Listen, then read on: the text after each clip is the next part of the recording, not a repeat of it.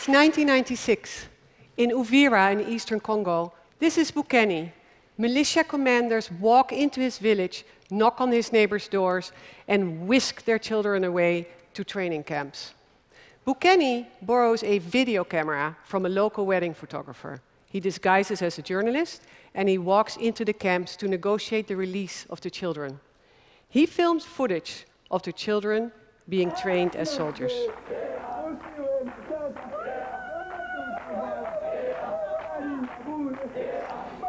Many of these children are under 15 years old, and that is a war crime. But you don't have to go to eastern Congo to find human rights abuses. In America, a country with a rapidly aging population, experts estimate that one in 10 people over 60 will experience abuse. It's a hidden epidemic. And most of that abuse actually happens at the hands of close caretakers or family. This is Vicky. Vicky put an iron gate on her bedroom door, and she became a prisoner, in fact, in her own house, out of fear for her nephew who had taken over her home as a drug den. And this is Mary. Mary picked up a video camera for the first time in her life when she was 65 years old, and she asked Vicky and 99 other older people who had experienced abuse to tell their stories on camera. And I am Dutch. So in the Netherlands, we are obsessed with the truth. Now, when you're a child, that's a great thing, because you can basically get away with anything. Like, yes, mama, it was me who smoked the cigars. but I think this is why I have dedicated my life to promoting citizen video to expose human rights violations because I believe in the power of video to create undeniable truths. And my organization, Witness, helped use the Congolese videos to help convict and send a notorious warlord called Thomas Lubanga to jail. And the videos that Mary shot, we trained Mary and many other elder justice advocates to make sure that the stories of elder abuse reached lawmakers. And those stories helped convince lawmakers to pass landmark legislation to protect older Americans. So I wonder, billions of us now have this powerful tool in our right at our fingertips. It's a camera.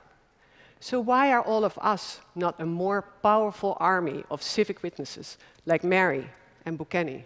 Why is it that so much more video is not leading to more rights and more justice? And I think it is because being an eyewitness is hard. Your story will get denied, your video will get lost in a sea of images, your story will not be trusted, and you will be targeted. So, how do we help witnesses?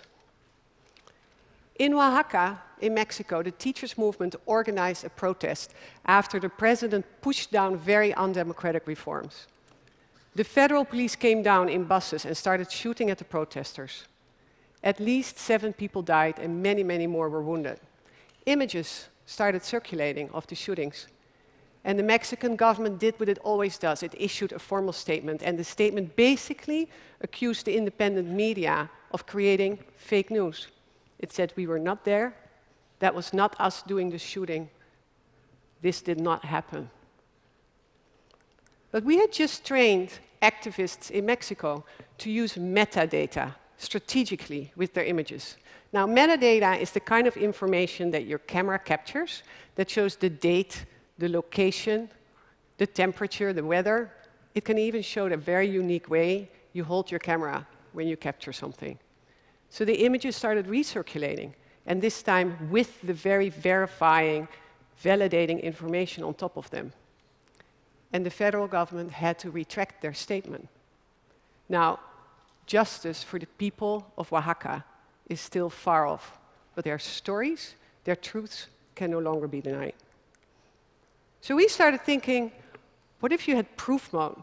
What if everybody had a camera in their hands and all the platforms had that kind of validating ability?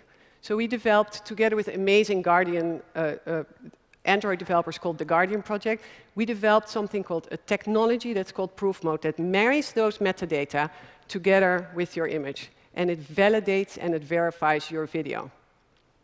Now imagine there's, there's a deluge of images coming from the world's camera phones. Imagine if that information could be trusted just a little bit more. What the potential would be for journalists, for human rights investigators, for human rights lawyers. So we started sharing proof mode with our partners in Brazil, who are an amazing media collective called Coletivo Papo Reto. Brazil is a tough place for human rights. The Brazilian police kills thousands of people every year. The only time that there's an investigation, guess when? When there's a video. 17 year old Eduardo was killed in broad daylight by the Rio police. And look what happens after they kill him. They put a gun in the dead boy's hand, they shoot the gun twice to fabricate their story of self defense. The woman who filmed this was a very, very courageous eyewitness, and she had to go into hiding after she posted her video for fear of her life.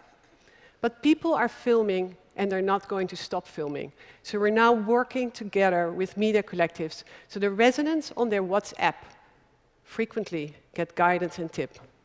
How to film safely, how to upload the video that you shoot safely, how to capture a scene so that it can actually count as evidence.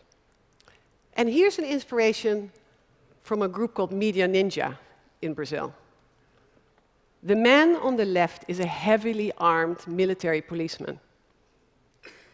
He walks up to a protester. When you protest in Brazil, you can be arrested or worse. And he says to the protester, Watch me. I am going to search you right now. And the protester is a live streaming activist. He wears a little camera. And he says to the military policeman, he says, I am watching you. And there are 5,000 people watching you with me. Now the tables are turned. The distant witnesses, the watching audience, they matter.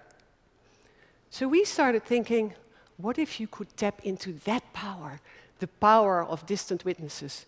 What if you could pull in their expertise, their leverage, their solidarity, their skills, when a frontline community needs them to be there? And we started developing a uh, project that's called Mobilize Us. Because many of us, I would assume, want to help and, and lend our skills and our expertise. But we are often not there when a frontline community or a single individual faces an abuse. And it could be as simple as this little app that we created that just shows the perpetrator on the other side of the phone how many people are watching him. But now imagine that you could put a layer of computer task routing on top of that. Imagine that you're a community facing an immigration raid and at that very moment, at that right moment, via live stream, you could pull in 100 legal observers. How would that change the situation? So we started piloting this with our partner communities in Brazil. This is a woman called Camilla. And she was able, she's the leader in a favela called Favela Skol.